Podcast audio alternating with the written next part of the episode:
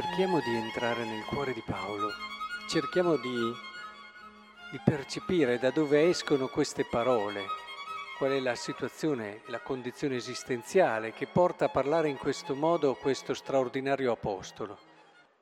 Fratelli, annunciare il Vangelo non è per me un vanto, perché è una necessità che mi si impone. Guai a me se non annuncio il Vangelo. In tutto questo brano, possiamo continuare, eh, c'è un rapporto particolarissimo tra Paolo e il Vangelo. C'è un rapporto che dice che il Vangelo è, è diventato per Paolo ciò che ha aperto una consapevolezza di sé, una consapevolezza della propria vita nuova. Lui non è più lo stesso dopo che ha incontrato il Vangelo. È Cristo che è il cuore del Vangelo. Non è più lo stesso. Lui non riesce più a vivere come prima. È, è, cambiato il riferimento, è cambiato l'orientamento fondamentale, è cambiato il modo in cui guarda le cose, vede le cose, chiama le cose, dà un significato alle cose. Tutto il suo essere, tutto il suo vivere, tutto il suo esistere è un'altra cosa. E proprio perché questo incontro con Cristo, questo incontro con il Vangelo è stato così decisivo nella sua esistenza, lui non può fare a meno di annunciarlo, ma n- non perché ha un dovere dall'esterno, ci sta spiegando qui, o un qualsiasi altro motivo, ma perché è un dovere che nasce dal di dentro, è, è la sua vita il Vangelo, è come se noi gli togliessimo qualcosa di suo se gli togliessimo la possibilità di parlare del Vangelo. E, è, è molto riduttivo come esempio, ma però può aiutare a capire.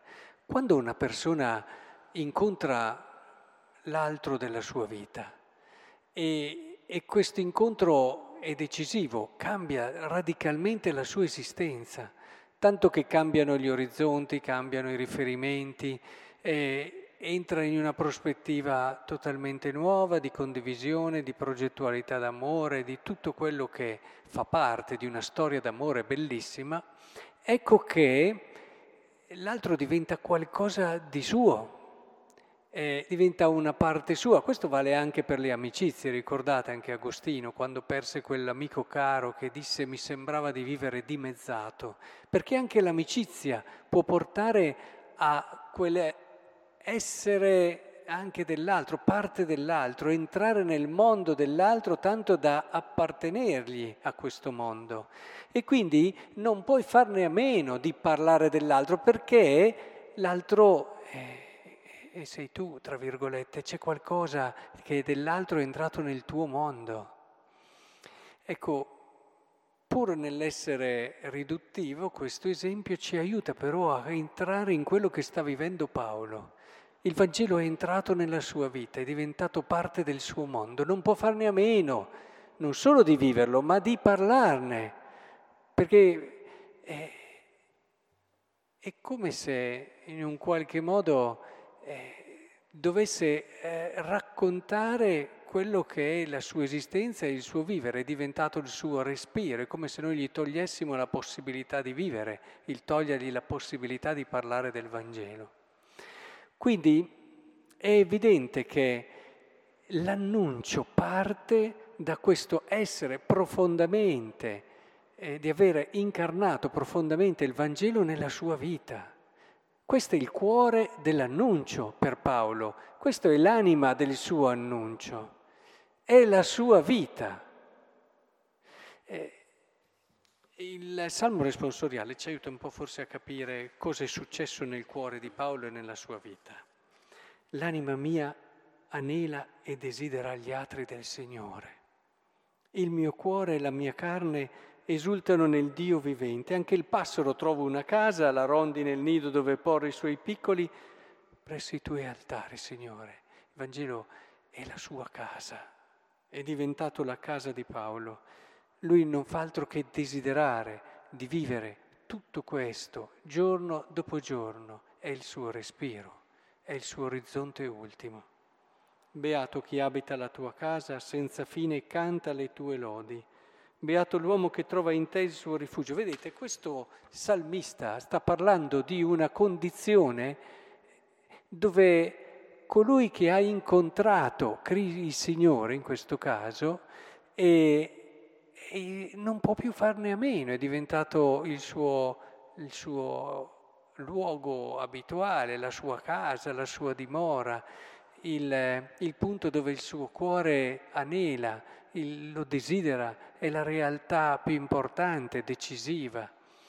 Pregatelo ogni tanto questo Salmo 83 e vi aiuterà davvero a capire quello che i grandi uomini di Dio hanno vissuto nella loro vita e capirete, ripensando a quello che ci siamo appena detto, da dove nasce l'annuncio.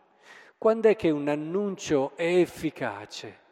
L'annuncio è efficace nella misura in cui il Vangelo è diventato carne della nostra carne e non possiamo più farne a meno. Te ne rendi conto subito del resto. Quando uno ti racconta delle cose belle, delle cose anche accattivanti, delle cose magari costruite, si fa dei discorsi costruiti bene, eh, sì, piacevole da ascoltare, ti arriva e rimbalza non entra dentro. Mentre invece quando il Vangelo ti viene annunciato da chi lo rumina tutti i giorni perché è diventato parte sua e come il cibo diventa noi, ecco, è diverso. Magari ti fa dei discorsi più semplici, ma capisci che sono veri ti entrano nel cuore e, ne, e dentro di te viene subito il dire è proprio così, è proprio così, quello che accadeva anche a Gesù, è proprio così.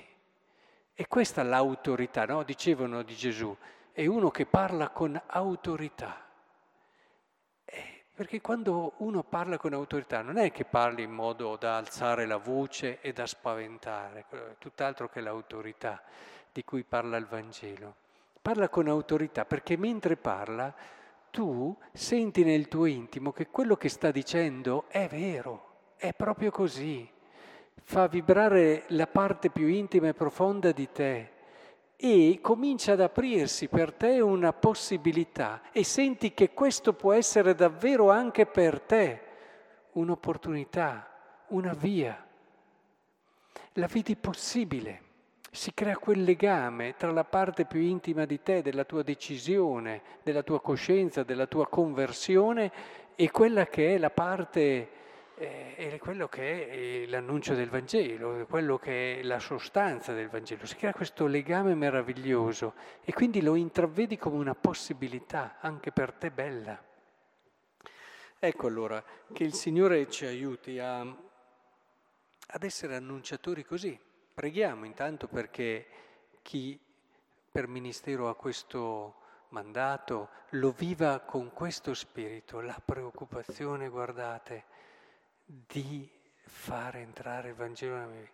Se io devo annunciare il Vangelo, la mia preoccupazione prima è quella di capire, io non lo devo fare, certo c'è un aspetto di dovere, ma, ma sarebbe tristissimo, sarebbe tristissimo e quando veramente invece sperimenti che il Vangelo è tutto, che ti cambia la vita, che ti dà una consapevolezza diversa di tutto quello che vivi, che ti fa chiamare per nome tutto, quella cosa, quell'altra, perché le dai un significato nuovo, vero, profondo.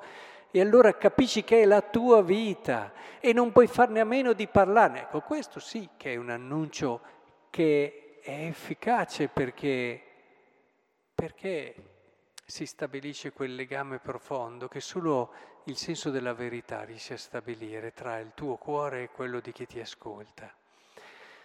Ecco allora che il Signore ci aiuti in questo e tutti noi appassioniamoci. Il tempo che si dedica per conoscere, per far entrare il Vangelo nella nostra vita, eh, non è tempo che togliamo alla carità, non è tempo che togliamo allo studio, non è tempo che togliamo, è tempo decisivo, vitale. È molto importante sapere dosare gli equilibri delle proprie giornate.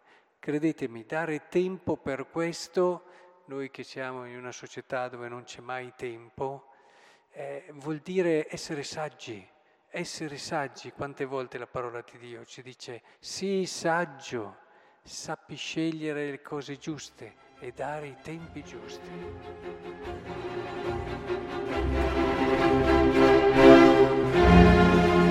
Thank